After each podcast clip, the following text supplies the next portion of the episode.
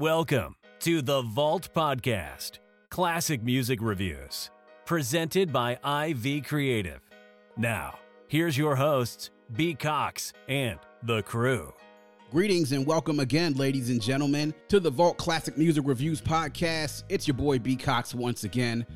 We are now running into part number two of Tale of the Tape, Nas versus Jay Z, our bonus episode segment.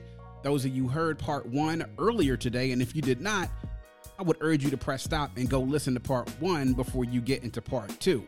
So we had some interesting takes, went from round one through six, and had some hotly contested debates, and of course, some things that were a little surprising to some of you and surprising to those of us who were involved in the discussion as well.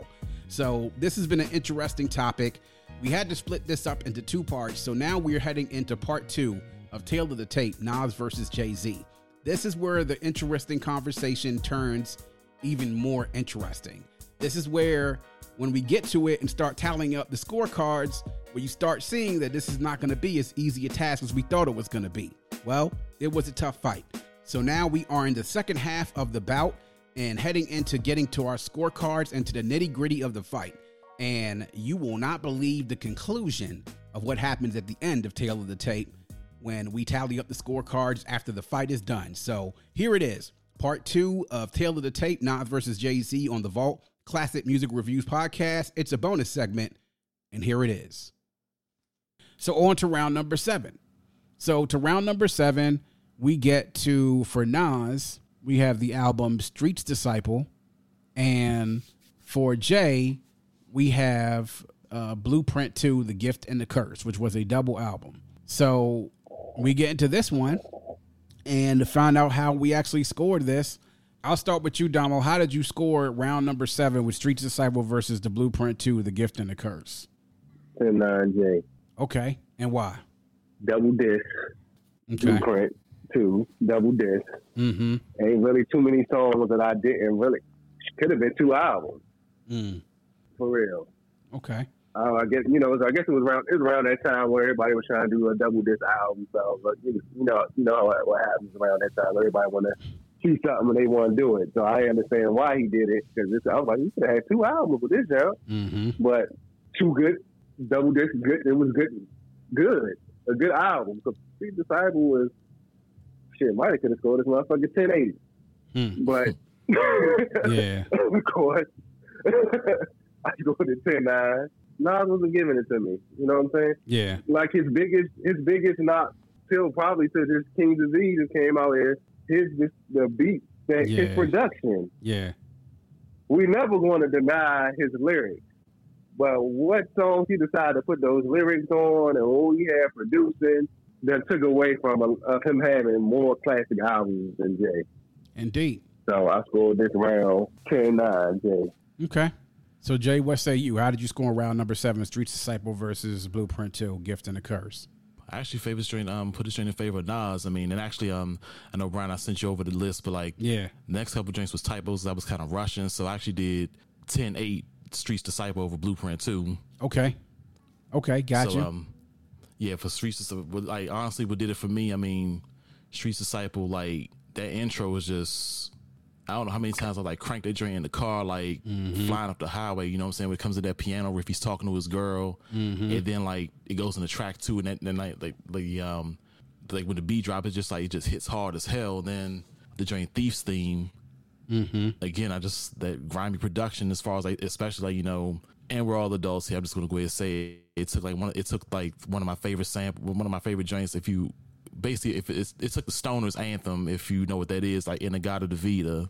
Mm-hmm. If you have ever like engaged in like the herbal essence of what God put here for us on this earth, Yes. you know, so you know about that song. So, so for him to, I like so the way you put take that. sample and then like just add that grit to it, and then Mm-hmm. I don't know if you guys ever saw the video for like he was he was like I'm hot like 100 degrees Fahrenheit on a summer night. Like it just has like that city sound to it. Like you can mm-hmm. imagine yourself like, you know what I'm saying, being on the streets like walking around summer night, just like the excitement of everything going on, even some of the danger. Moving on from that, like the joint he did with Quan, like you know what I'm saying, like and mm-hmm. Quan singing that hook as mm-hmm. far as like I mean it's just true as far as like you know even though life does go on we still more still wishing y'all were home. So I don't know if you remember the joint Live Now Mm-hmm. Yeah. Where like he kind of and it was like another track too. Like it was like a that was like a part two to it. But that joint was like it was Sekou and then it was quote unquote Scarlet, which is basically just like Nas's voice, but then like hype like just altered to sound like a woman's voice. Mm-hmm.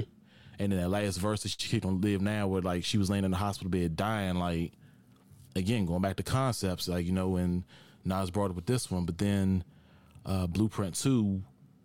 I mean, I, I, mean, I was rocking with it too, especially like the joint All the Dream, where like he was, like, it was almost kind of like he was talking to Biggie. Yeah, man. I want to know like the reason he was dead. More money, more problems is the reason he said that whole like alliteration before that. Yeah.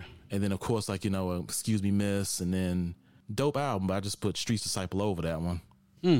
Okay. So I actually scored this as well. Um, my score for round number seven was actually 10-9 for Jay. And reason being is that these were two double disc albums, but to me, I think they were both underwhelming for both of them. I think that for me on this J album, like you said, the first track on the gift tr- disc, A Dream, like we talk about J songs, like it can't be like this can't be life definitely hit me like right there, but a dream definitely hit me right there as well because it was like that verse to me. I think when you talk about poignant verses in Jay's career, that to me about the fact that the dream that he said he had about Biggie, it hit me right there about the stuff that he was talking about. Like, you know, the whole thing, like, I see, I said, jealousy, I said, got the whole industry mad at me, I me, I said. I mean, it's just, you know, it was that hit me right there. And then the fact that you followed that up with the Biggie verse from Juicy right after that with Faith singing the, like, yo, that joint hits mm-hmm. me right there, though. Like, there's a lot of tracks emotionally. Yeah. It was like so many tracks that Jay, like, hits me right there. Other standout tracks on there, like The Watcher, of course, the 03 Bonnie and Clyde, Excuse Me, Miss, another one of those soundtrack joints from Morgan State University, Jay. Um, the Pop and Tags joint, The Bounce, I mean, you know, a, a Diamond Is Forever, the Guns Is Roses joint, the You Don't Know remix, that joint with MOP, which goes so damn hard. Meet the Parents, you know, the Blueprint 2, which was the, the track that he went back on Nas on. There were some other songs on there that really, to me, it was underwhelming. So we turn around and go to Street Disciple. And it was some standouts on there as well.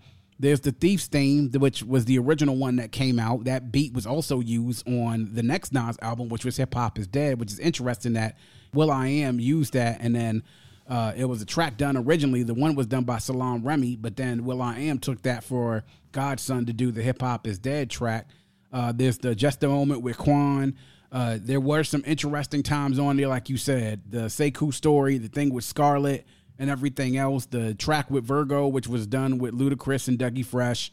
There was the song as well. He did a couple of songs on here with Olu Dara, who was Nas's father, the famous jazz trumpeter. But it was to me a little underwhelming. You know, like when it came to stuff like this, this was another Nas album. I was just like, come on, man. Like, yo, like to me, I think he could have shortened this down to one disc. And I thought Blueprint 2 could have been shortened down to one disc and it could have been a much better album. But when it comes down to it, I got to give the edge to Jay over Nas with this on round number seven. So I scored it 10 9 for Jay. Uh, you scored it 10 9 for Jay as well, Damo. And Jay, you scored it 10 8 for Nas. So that's round number seven. So here we are halfway through the fight, heading into the home stretch. And now we're going into round number eight. So into round number eight, we are going into Hip Hop is Dead by Nas. And for Jay, the, the Black Album. Okay? Particulars on each album. Nas Hip Hop is Dead, released December December 19, 2006. Runtime of 60 minutes and 27 seconds. The producers on here production by Dr. Dre, by Kanye West, by LES, by Mark Batson, Salaam Remi, Scott Storch, will.i.am, Wildfire, and also a track on here by Chris Webber. Yes, that Chris Webber. Yes. Fab Five, former Washington Wizards, Sacramento King, Detroit Piston, Chris Webber. That Chris Webber. The Black Album by Jay Z, released November 28, 2003. Runtime of 55 minutes and 32 seconds. Production on here by Ninth Wonder, by Eminem, by DJ Quik, by Just Blaze, Kanye West, Neptunes, Rick Rubin, Timbaland. And uh, yeah, man, this was another one of those albums. So, round number eight, Hip Hop is Dead versus the Black Album. So, I'll start with you, Jay. How did you score this one for uh, round number eight with Hip Hop is Dead versus the Black Album? I'm giving this to the Black album 10-8. Okay. You know what I'm saying? So like with the Black album, I mean, production wise, I thought it was top notch. Like especially Pharrell's production on there, like you know, it was um, I believe it was a track Allure, which really stood out to me. Had like like had grown and sexy, like adult type vibe to it. Mm-hmm. What more can I say? Brush your shoulders off. I mean, like had those like type of concepts on it. Then of course, like you know, introduced Ninth Wonder, like in his. I mean, just his story was how he like linked up with like Jay Z was just like so inspiring and just impressive. But yeah, I just felt like you know that was just altogether a, a solid project. Against that, like with um, hip hop is dead. I mean, hip hop was it was straight. I mean, like I think a lot of what sold that was kind of the controversy of it, the fact that. Nas is on the level he is, or was at that time, speaking of specifically that time frame, but didn't say hip hop is dead. Because like I actually remember um, Q-Tip saying that before too, like hip hop is dead in the interview, and like but at the same time, I guess people kind of brush it off because I don't think he's on anyone's list as an elite MC. Not knocking Q-Tip, but then he doesn't really come up in conversation like that as a solo artist. I mean, Tribe comes up quite often, but Yeah. that was around the time like you know he went solo with Vibrant Thing and Breathe Stop all like that. So, but again, getting back to Nas for him to say that, I mean, and then put out the album Hip Hop Is Dead, and I mean the tracks it was straight like you know like Black Republican and um like Where Are They Now, and then like like Hope, and then like tracks like that, Money Over Bullshit. I mean, Yeah. he had good production on it too, like Kanye, and then like you said, Les, and then Scott Storch, surprisingly um, Chris Webber, but like Yeah. you know, I just have to give it all to. I, I just have to give now. I mean, give Jay Z props as far as they putting together a better project on that one. Yeah. Okay. So you scored 10 8 for Jay. All right. Damo, what say you? How did you score round number eight, Hip Hop is Dead versus Black Album? Ten nine, Jay. Okay. And why? Ten nine. Uh, you know, the Black Album is in kind of number four. Sean Carter was born. she gave me no pain. this is one of another one of my favorite Jay Z albums. And Hip Hop is Dead is it was alright. It was just alright. It was like somebody bringing over food on Thanksgiving and you never had that food before, so you're like, ah, that- this young where everybody that told you about, it, you're like, oh yeah, this young gonna be it. And you taste that motherfucker and you be like, what the fuck was y'all talking about? like just like like Jay said, all the hype, hip hop is dead. I'm, I'm like, oh, I'm thinking Nas about to come back with another one. I'm like, oh yeah, he's trying to submit that spot. Womp womp. Damn. So and then you hit black, and you put up a black album. Yeah, black album just got it. So I'm to nine J. Yeah. I actually scored this uh, Hip Hop is Dead versus Black Album. I scored this as well as a 10 9 round for Jay.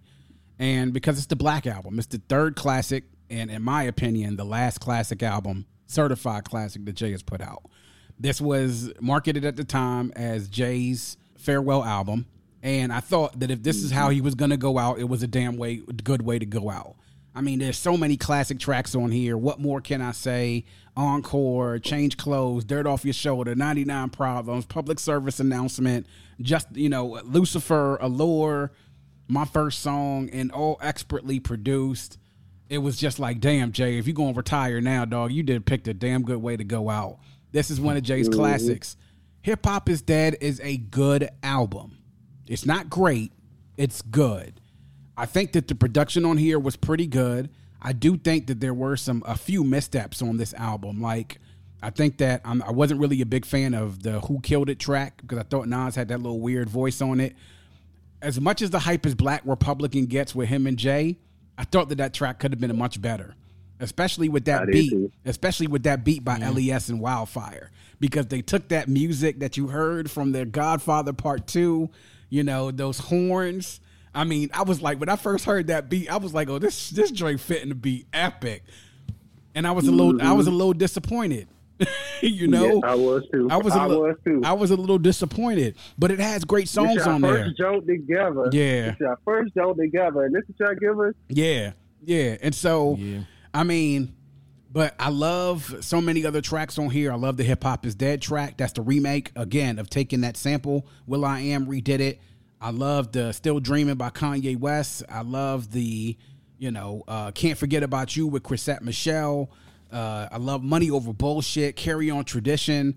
You know, uh, it's a lot of good things on here that hold down the block. I love a lot of songs on here, but I think there were just some missed opportunities on this one. I think it's a good album. It's like in that middle tier of Nas albums when I talk about there's classics, great, very good, and then the rest is sort of like mediocre or bad. But with this, when it comes to the Black Album, man, man, 10, 10 9 for Jay, man, 10 9 for Jay.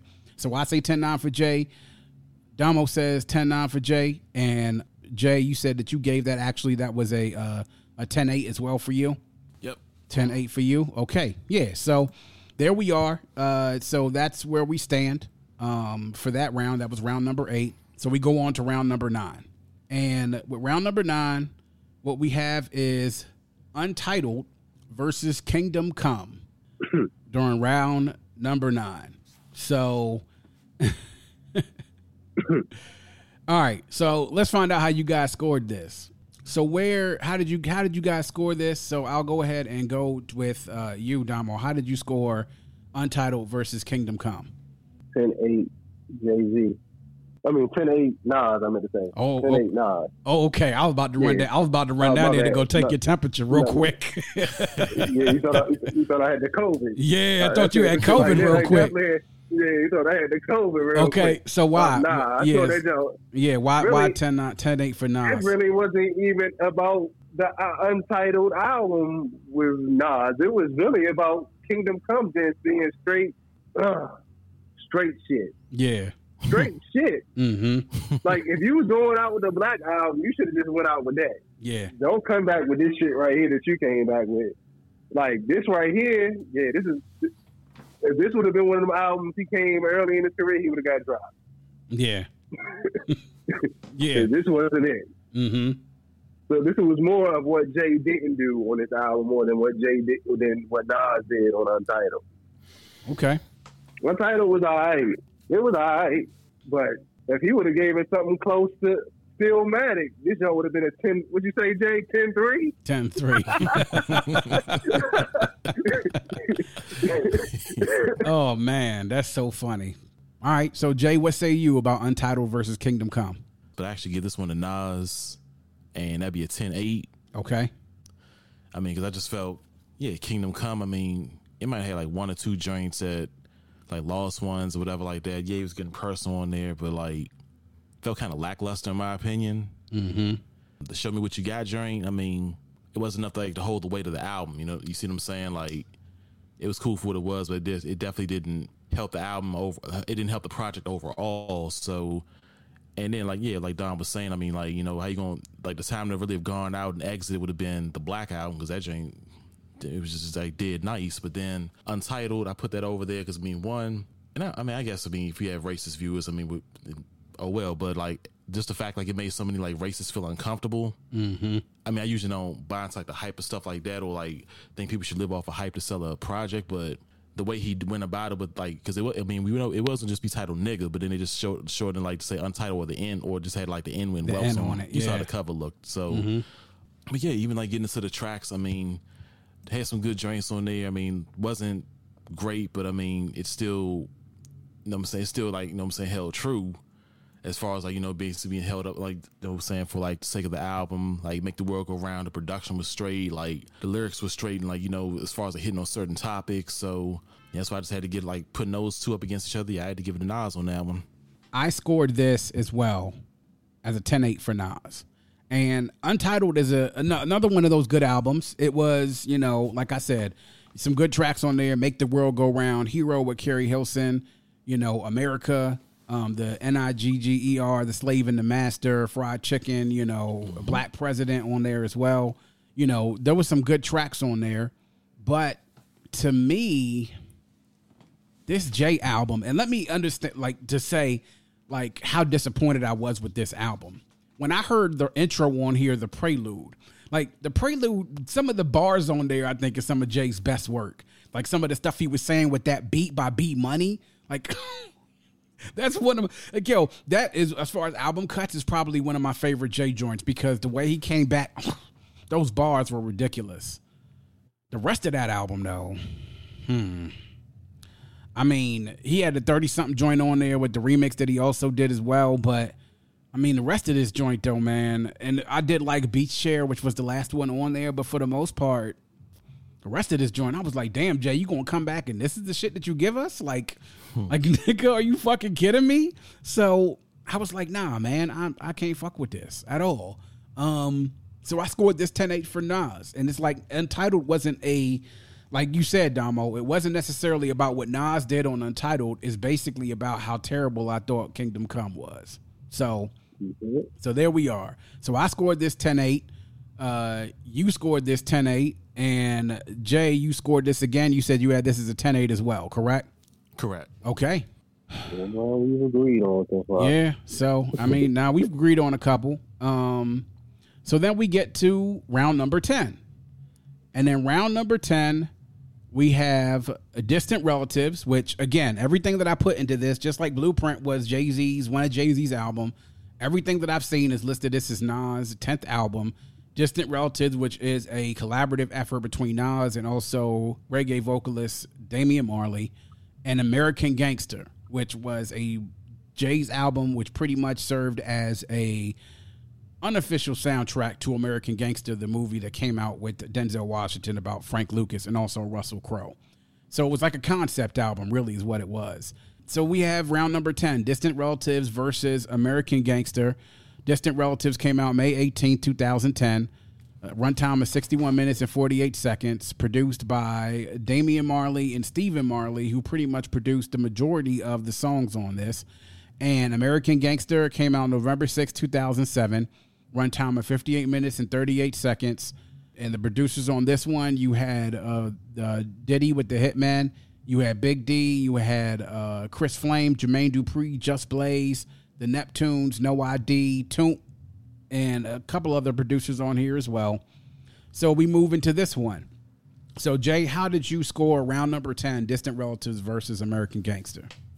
All right, yeah. So this one definitely gave this one to American Gangster, and yeah, this is gonna be the um ten club for Jay Z and seven club for Distant Relatives. Whoa. Okay. yeah. mm.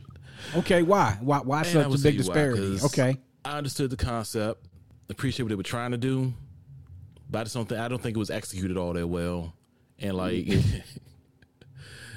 And I'm telling you, Brian, like it was really like it was like actually bumping this because like you know this is back when we still bought CDs. Like we, I, I guess was in, in, that in between time between buying CDs and getting MP3. Mm-hmm. I was heavily contemplating like chucking that joint as a frisbee when I was driving that 295. Oh man. a frisbee. He was So thinking about I- chucking it out the window. viewers, but I mean, not viewers, listeners, excuse me. I can't um, get to you with this shit.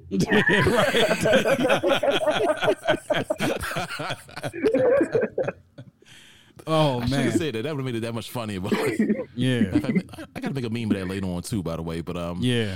yeah. So I'm not gonna drag that joint through the mud any further than it's already dragged itself. So back to American Gangster, like just the concept of it, like you know, and again with the time and like you know with that coming around, coming out around the time American Gangster came out, and then just the production the songs off of there, like no, I'm no Lil Wayne fan. I'll, I'll admit that, but I like the joint, um, the joint he did with Jay Z, like Hello Brooklyn, like Yeah. and even the controversy within that, because I think that was around the time Lil Wayne said he ain't like New York or something like that, Yeah. if I'm not mistaken. Mm-hmm. Um, so to come out with that, I mean, I thought it was like dope to add to that controversy and just overall like just popularity of it. And then, um, and again, going back to the Pharrell production, like I know, mm-hmm. like I mean, I think it's like one of Pharrell's best beats. I mean, I know he has like 20 plus years of beats, but like, was it the Roc Boys? Like, I mean, Roc boys in the building tonight. yeah. You know what I'm saying? It was like a other What joint, I a can't even quote the name of.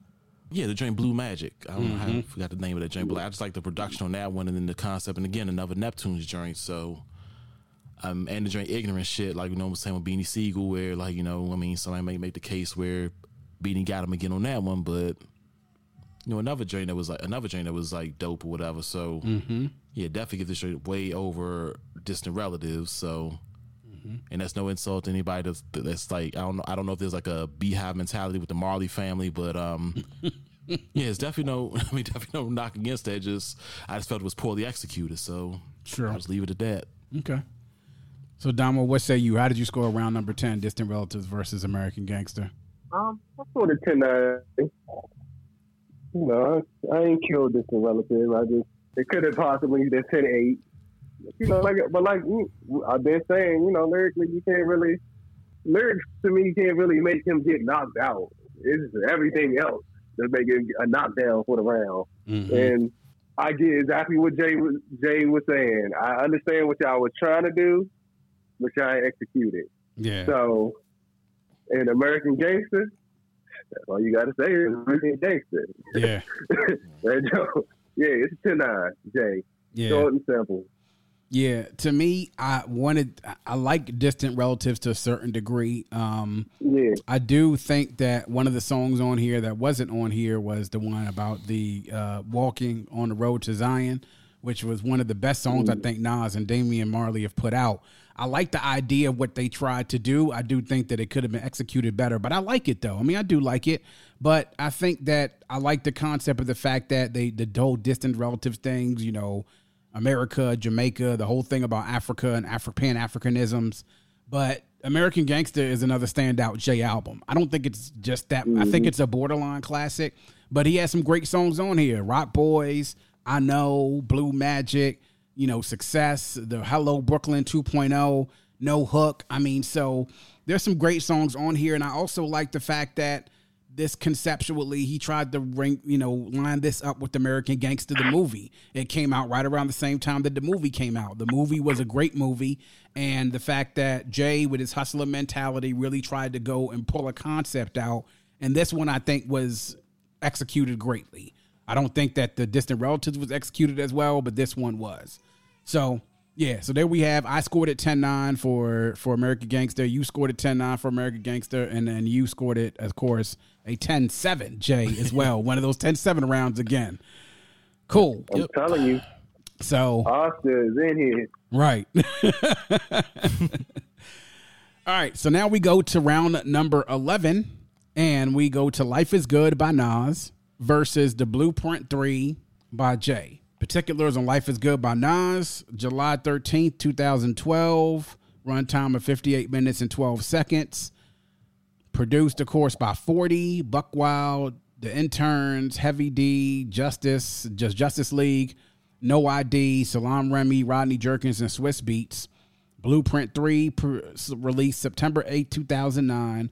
Length of 60 minutes and 44 seconds. Produced by No ID by Swizz Beatz, by Timbaland, by J-Roc, by Neptunes, The Inkredibles. And uh, so there we have it there. So round number 11. And uh, we have Life is Good versus the Blueprint 3. And so I'll start with you, Jay. And uh, how did you score round number 11, Life is Good versus Blueprint 3? Uh, gave this one up to um, Blueprint 3, 10 8. Okay. Because uh, I feel like you know Jay Z kind of came back a little bit better with this one. Like, um, you know, what I'm saying as far as like I mean, as far as his production, and then yeah, so like I mean, I would definitely give it over. I would just like definitely give it over. Um, over the um, Life is Good. You know I mean, Life is Good. I mean, had it. I mean, had a more of a grown man vibe. Like you know what I'm saying, especially the I believe the joint um the joint was it Daughters like was on Life is Good. Mm-hmm. Yeah, we was talking yeah. about like Grant, I can't relate to that. I don't have any daughters. I think Dom. I mean, you probably relate to that so more to me. But like, you know, just like I feel like you know he's really like captivating like how fathers feel and you know I'm saying like the task of raising a daughter in this like complicated world and everything like that. But like he was just like it was just like that and then like hitting on other points as far as like um you know just like manhood and things like that. I mean like just like talk just like that whole grown man vibe. It's like to show that you know hip hop hip hop can like evolve. Like you know you're not just stuck in a box where you know, you like you, it's only like people in their twenties or something like that. You know, you could be in your like late thirties early forties. I think it might have been maybe early forties when this came out, but mm-hmm. like yeah, yeah. But overall, man, I would just say like you know, as far as the impact and everything like that, I would give it to uh, Blueprint three on this one. Okay. Damo, what about you? How did you score Life is Good versus Blueprint three, and why? I definitely see why you said 10 8 Jay. I went 10 9.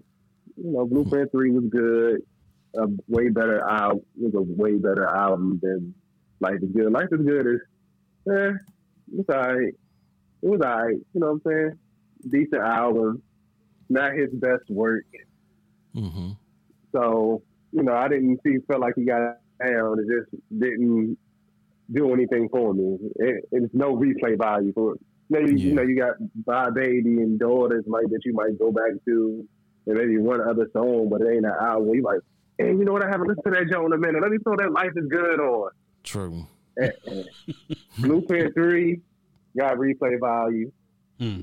and it's a, you know it's the, the trilogy of the Blueprint. So you know, you, of course, and he didn't let you down. He gave you a good body of work, a whole good album. So yeah, I went to nine, Jay.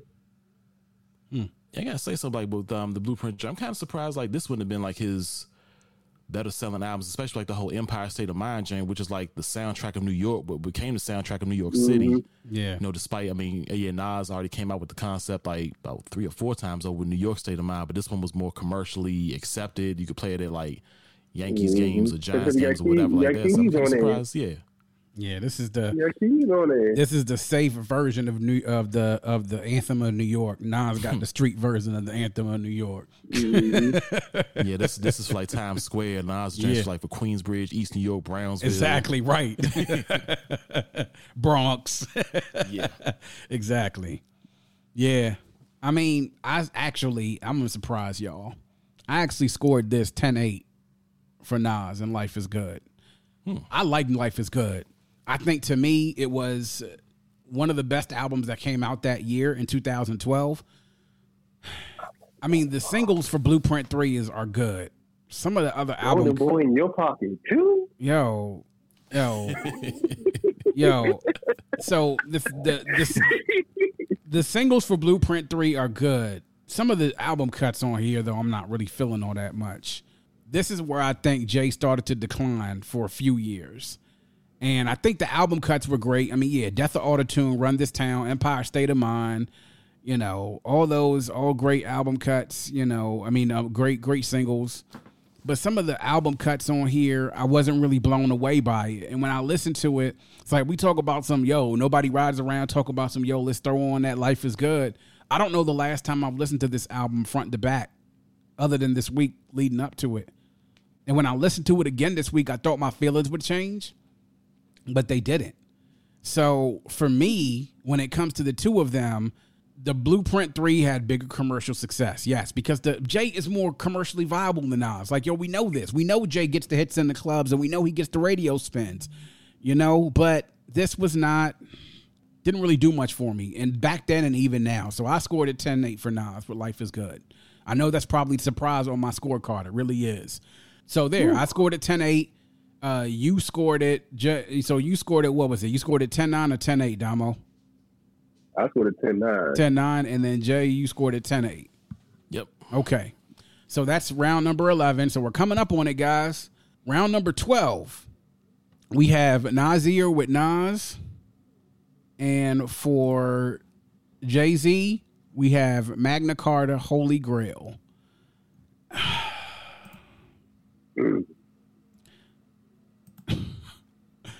I'm going to reserve my comments for when I get on. Um, Mm, mm, mm, mm. all right, Jay, how did you score this round, man? Let's just get it over with.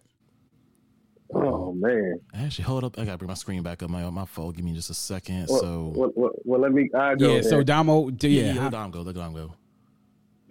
man, this could have been. This could have been Nas round right here. This is Kanye West fault. This this round right here. You know, you got your cut man in the corner, and you Mhm. getting in there, and you getting the punches on, and all you got to do is fix the cut. All you got to do is put Vaseline on there and get it right. That's Yeah. all you had to do. yeah, You know what I'm saying? This is this is not Nas' fault. This is Kanye West's fault. The reason why I had to give this joke to Jay 10 yeah, because rushed the, rushed the music, wouldn't have cut it down to seven songs, would have would have been delicate with the album. We could have had a classic Nas album. We could have had a classic Nas album right here with Nasir. Because the lyrics is there. The music didn't match the lyrics for the most part. Mhm. He had the BPMs up. It ain't like he came to Nas world. Kanye fucked this album all up, man. Holy Grail is shit. Magna Carta is some shit. And I, it's like this this this world is like this round, this round is like Jay know he won, so he on the defense. So he ain't really doing nothing in the heck of the card. He just I ain't trying to get knocked out because I got the win. So let me just chill back. yeah, And Nas came out there with everything with a cut man and fucked them all up. Yeah. So this round right here, when I was listening, man, this is so fucked up because Nas has easily made this a 10-8 round. Mm-hmm. This is why. This is the reason why I text you. I said, "Yo, can we do 10-10? Mm. I said because I really don't. Magna Carta some shit. Yeah. It's right there with Kingdom Come to me for real. Yeah. But Yeah. because Kanye fucked it up, I had to give it to Magna Carta. It's like he just played enough defense just to win the round. He threw a couple of jabs in there you go. Yeah. That's me. Yeah. I'm sorry. It's cool. Jay, what about you? Got to follow with Dom again, but um, so yeah, between these two, I mean, like um, yeah, I have to give it over to um Magna Carta Holy Grail over Nasir. Like, I mean, and I do 10-8 for that one because, like you were saying, like the production you would think would have been better coming from Kanye, like. And Magna Carta, Holy Grail wasn't that much better. I, I, I know I spoke a little bit earlier. I mean, too soon early as far as like the um, as far as like the Tom Ford joint, but like overall, I mean, I don't know if I say it was as bad as Kingdom Come, but like it's almost on that level, but definitely better than the Nasir joint. And you would think, like, you know what I'm saying, like two greats like Nas and Kanye working with each other would have brought the best out of each other. But again, it didn't come to fruition. Like, you know, Nas may have brought up the lyrics, but at the same time, if, if your producer, you know, isn't bringing it, like, you know what I'm saying, kind of like everything just, just is just shot to hell. And like, and as far as like the year, was this around the time? Was I just can't recall? Maybe you said earlier, Brian. Was this around the time that Yeezus came out? I think it may have been the same time, around the time that Yeezus came out, like 2007. This was 2007. around the time. Yeah. This was around. This was not not 2017. This came out. No, Nasir came out in 2019. 2018. Nasir came out in 2018, 2018. Yeah. Was it 18? I thought it was. Was it last? Was it? I thought it was last year when they did that bullshit with. Nah, with, Nasir- uh, Nasir- Yeah, Nasir came out in June All that- 15th, June 15th, 2018. By the way, I didn't go through it. Yeah, so Nasir, June Yeah, they 15th. went, yeah. They went through. Kanye came with that bullshit when they was dropping the album every week, and then the album didn't even come out on time. Middle of the night, they still didn't have the album out. So this is whole Kanye West. Fuck him on this right here. yeah. Okay, so yeah, maybe he took some, maybe he took some Yeezys Yeezus beats and put them on this train for Nas or something. I don't know, but yeah, the production definitely didn't live up. Definitely what didn't deliver. You see what I'm saying? Like so, by that by default, I mean you got to give it to Magna Carta Holy Grail. Meaning plus, and I'm not big as far as like saying like just because something plays as a single that means it's better than whatever another album has. But I mean, the joints that did get the joints that did come out as singles. I mean they were they were straight, but like I really think they missed the mark with this one as far as like what they what they could have done with their Nasir joint. Yeah. Mm-hmm. All right. So particulars, uh, Nasir came out June 15, 2018. Runtime of 26 minutes and 29 seconds. Um, producers, of course, Kanye West, Benny Blanco, Cashmere Cat, Magna Carta Holy Grail came out June 4, 2013. You know, they had the whole thing about the Samsung users, got the, you know, if you were a Sprint user, you got the uh, the album on the day it came out. Runtime of 58 minutes, 55 seconds. Uh, producers, Boi-1da, Hit Boy, you know, J-Roc, uh, No ID, Pharrell, Swizz Beatz, Timbaland. You know, they made a big deal about this album when it came out. Let me just put this. Everybody remember where they had Friday night fights on ESPN and you would see two random heavyweights out that joint and the Bamas can't move. Ain't no punches really getting thrown. They holding each other. And then halfway through like round mm-hmm. number five, you hear the crowd like, boo. you start hearing that shit, like these little fucked up ass fights on ESPN Friday night fights. This is what the fuck this mm-hmm. round is like. Both of these albums are some shit. Both of these albums are some shit. You hear me? this might be this might be Jay Z's worst album, and this is definitely one of Nas's one or two worst albums between this and Nostradamus. The but I but being that as it may, I still gave this round to Jay 10-9. And like you said, Damo, Kanye fucked this album up. like, and that speaks to how bad the album was. Like Magna Carta Holy Grail is a terrible album. Again, has some some singles, but this was the album that I looked at Jay and I was just like sort of like a wife and a husband been together like I don't even know who you are anymore. like that's literally my response to Jay like I don't I don't even know who you are anymore. The shit that this nigga was talking about on the album with I mean the shit about Tom Ford and and it's I felt like I was a server at the Met Gala. That's what I felt like. I felt like I was in uh, Valentino's chateau in Florence, Italy. Like I felt like I was a peasant listening to this goddamn album.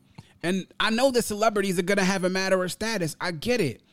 But Jay's tenor on this was so elite that it would turn me off. And it wasn't just turn me off, it turned a lot of people off. And then also, mm-hmm. not only that, but I thought flow and lyrically, lyric wise, he took a step back on this one too. I thought it was lazy. But Nasir, though, is so bad with that production. And it felt like it was rushed that I was disappointed that Nas would even allow something like this to come out. I was disappointed in Nas that he would allow something like this to transpire. I don't like either one of these albums. They both suck. But if I have to give the round to somebody, I'm going to give it to Jay. So I score at 10 9. Damo scores at 10 9. You score at 10 8, Jay. So we're heading into the final round. The crowd's on their feet. They're standing. They they they're they're ready to see how this is gonna play out, and we're headed into the last albums in the last round. For Nas, we have King's Disease, and for Jay Z, we have four four four. Mm, mm, mm, King's Disease released just released August twenty first, two thousand twenty. Runtime of thirty eight minutes and twenty four seconds. Produced entirely by Hit Boy also produced as well. Other producers on here as well were Pat Jr., um, Audio Anthem, uh, G Ry, but this was an album that was mostly produced by Hit Boy. 444 by Jay Z released June 30th, 2017. This one was the exclusive for Sprint, and Magna Carta was the one that was exclusive for Samsung.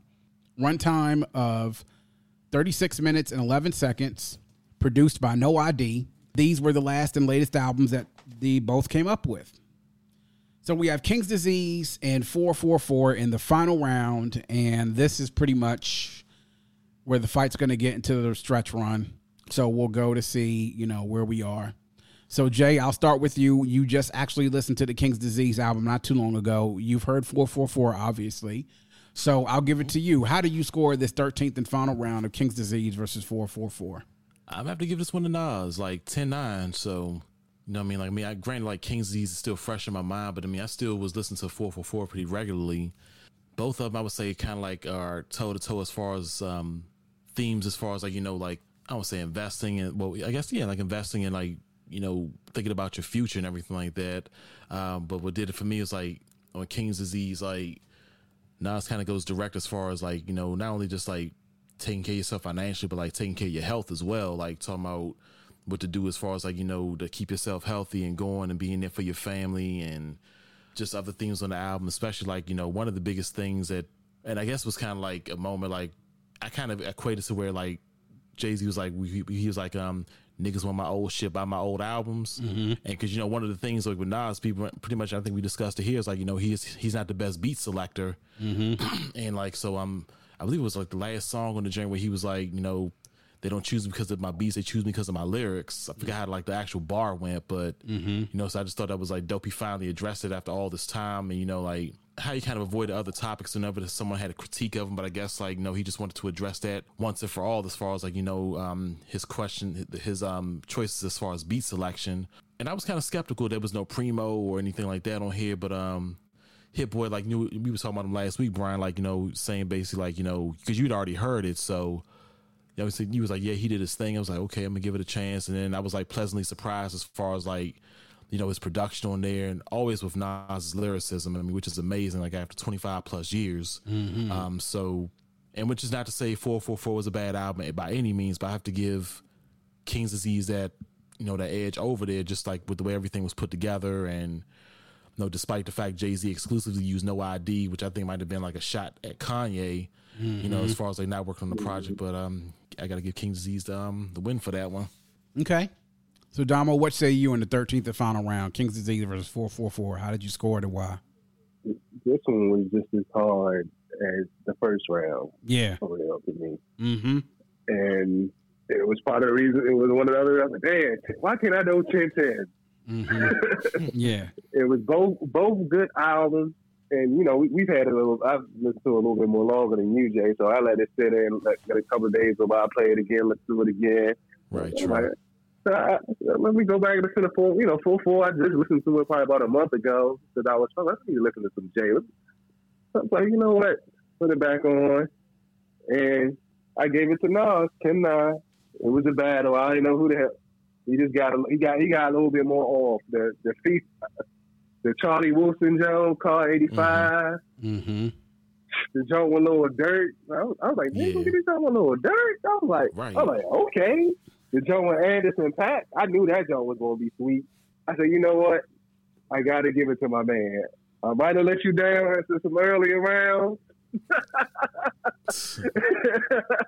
but this one, if this is if this is the last one, you went out right. Okay. So my analysis on this is this. I remember when 444 came out, and I remember the reception that people had to it. This is one of the albums that recently that kind of bothered me that everybody was putting this down as an instant classic. And it was because not just because of the production, but because of Jay and the subject matter. Like you know, it was a mature Jay Z album. Jay isn't 26 year old Jay, just fresh out of Marcy with reasonable doubt. This man is a billionaire. He's an entrepreneur. He's a brand now. Uh, him and his wife are worth more than probably half the country's GDPs in the in the world. Um, so there were a lot of things he talked about. You know, infidelity, investing, financial stuff about his mother. With his mother's, you know, uh, finally coming out, uh, you know, that she was a lesbian.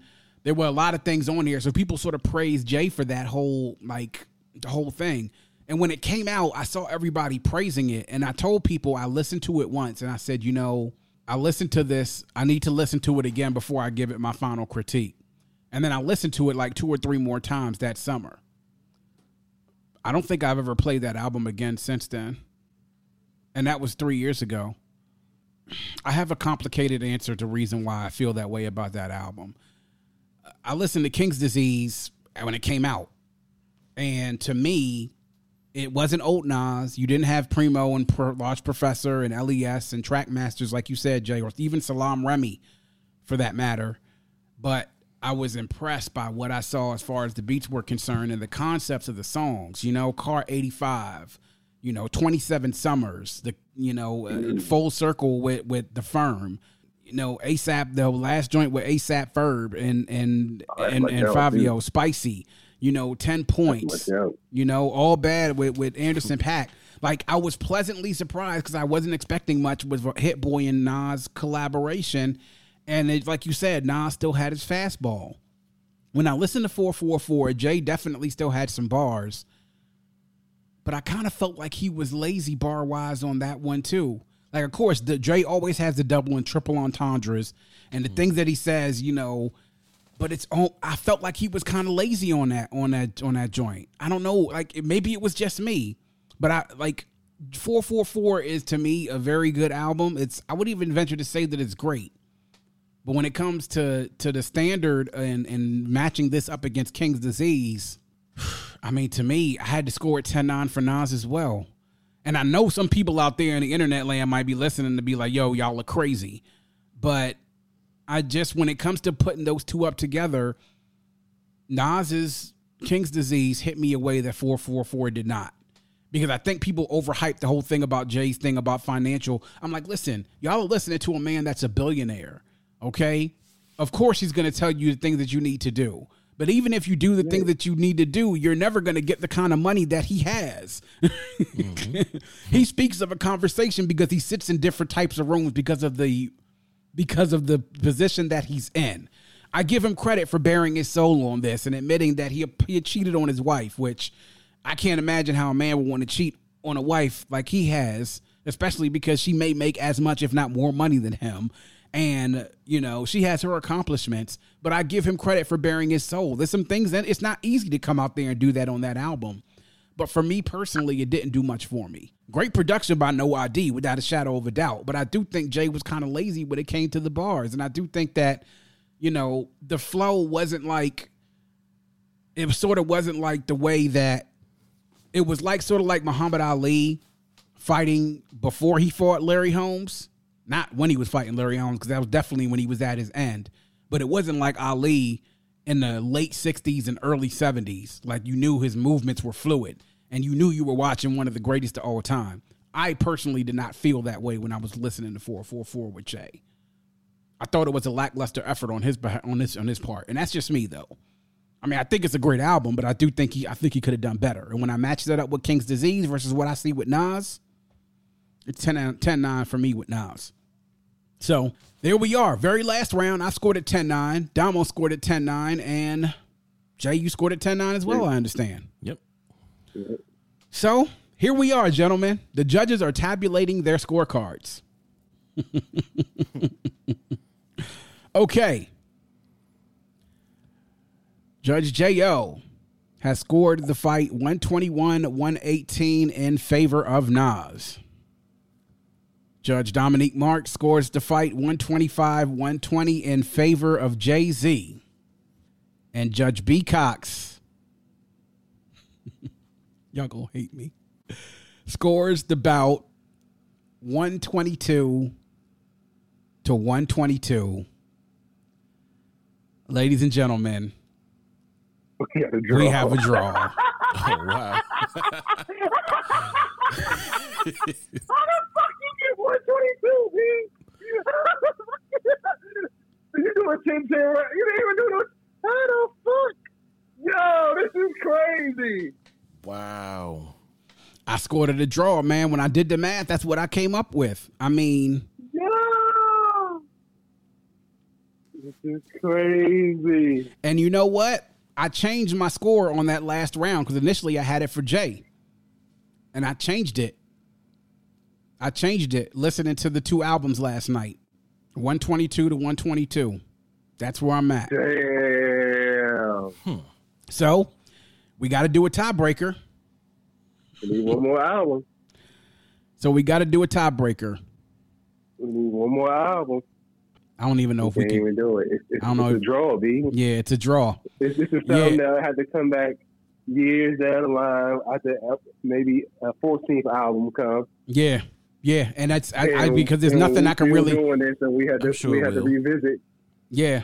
And, and to me, I would even say let's match up classic albums, but I think that's a tie too. Nas, I think, has three classic albums, and I think Jay has three classic albums for sure, without a shadow of a doubt. And I think that's, to me, it's too close. And this is the reason why I think uh, everybody, you can't definitively said who has had the better career because their highs have been great, their lows have been really, really bad. And I think what happens is afterwards, you can't really say for certain who's better. I mean, yeah, you can go by album sales, but I mean, album sales doesn't mean everything in regards to everybody. That's the case. Hammer and Vanilla Ice will be some of the best rappers of all time, but they're not. So, so there we are, guys. I know. Listen, I know y'all listen out there in internet land that may not be satisfying to you all, but that's what we have. Damo has scored it for Jay. Jay has scored it for Nas, and I have it as a draw, 122, 122 down the middle. So what we want to do is we want to actually get the discussion going on social media. And I would love to hear what you all are saying. Yo, if you want to submit your own scorecard, go ahead and give it up to us. Give it up to us on at Vault Classic. Give it up to us on at Vault CMR Podcast and also on the Facebook page at the Vault Classic Music Review. Search that on Facebook and let us know when you listen to us. What's your scorecard? Let do your 13 album scorecard.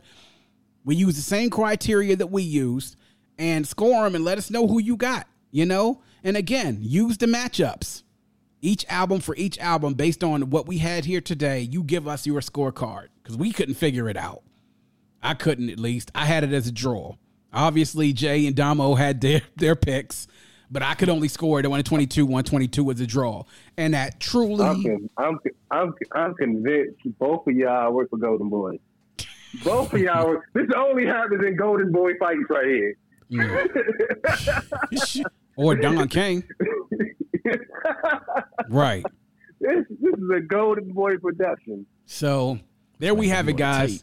We have a draw for Tale of the Tape, Gotta get it for the rematch. but Gotta we but we, we got to have a rematch. We need one more album to figure this out and to make a clear winner. Well, and there you have it. The conclusion of Tale of the Tape, Nas versus Jay Z. That is your conclusion.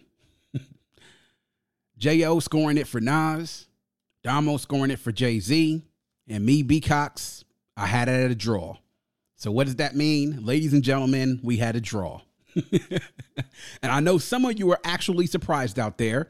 Some of you may be upset, but can you actually honestly be that surprised that this ended up in the draw?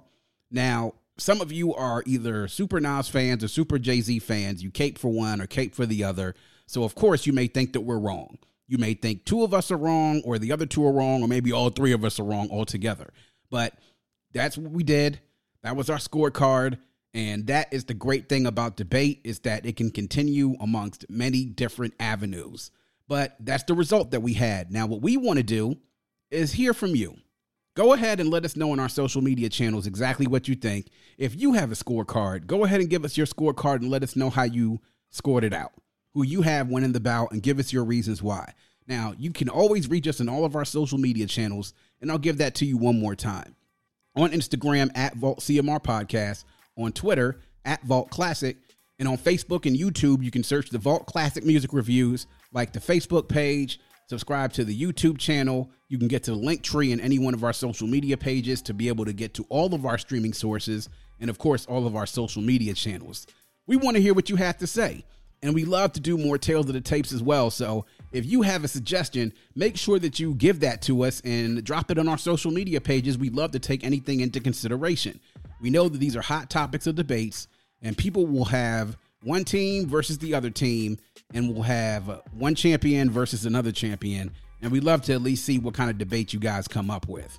But that's going to wrap up this bonus segment of Tale of the Tape for the Vault Classic Music Reviews. Please make sure you're following us on social media, telling a friend to tell a friend, and make sure you're spreading the word out there about the Vault Classic Music Reviews. We want to close this year out strong, so we're going to have more album reviews for classic albums. And then, of course, we're going to have more topics and debate as time goes on. We appreciate all the support. Hope you enjoyed your Labor Day weekend and that you're continuing to stay safe out there in midst of everything that's going on, COVID 19 and otherwise. So please make sure that you're safe and you're around to catch us once again.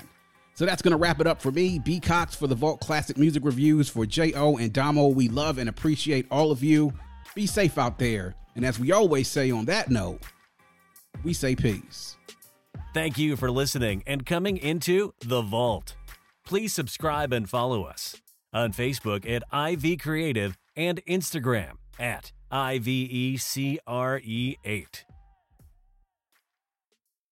BetMGM has an unreal deal for sports fans in Virginia. Turn $5 into $150 instantly when you place your first wager at BetMGM. Simply download the BetMGM app and sign up using code Champion150. Then place a $5 wager on any sport. You'll receive $150 in bonus bets, regardless of your wager's outcome. And if you think the fun stops there, the King of Sportsbooks has plenty of surprises in store. Check out daily promotions, same game parlays, live bets, and so much more. Download the app in Virginia today and get $150 in bonus bets instantly from your first wager. Only at BetMGM. BetMGM and GameSense remind you to play responsibly. See BetMGM.com for terms. 21 plus only, Virginia only. New customer offer. Subject to eligibility requirements. Rewards are non withdrawable bonus bets that expire in seven days. Please gamble responsibly. Gambling problem? Call 1 800 Gambler. Promotional offer not available in Washington, D.C.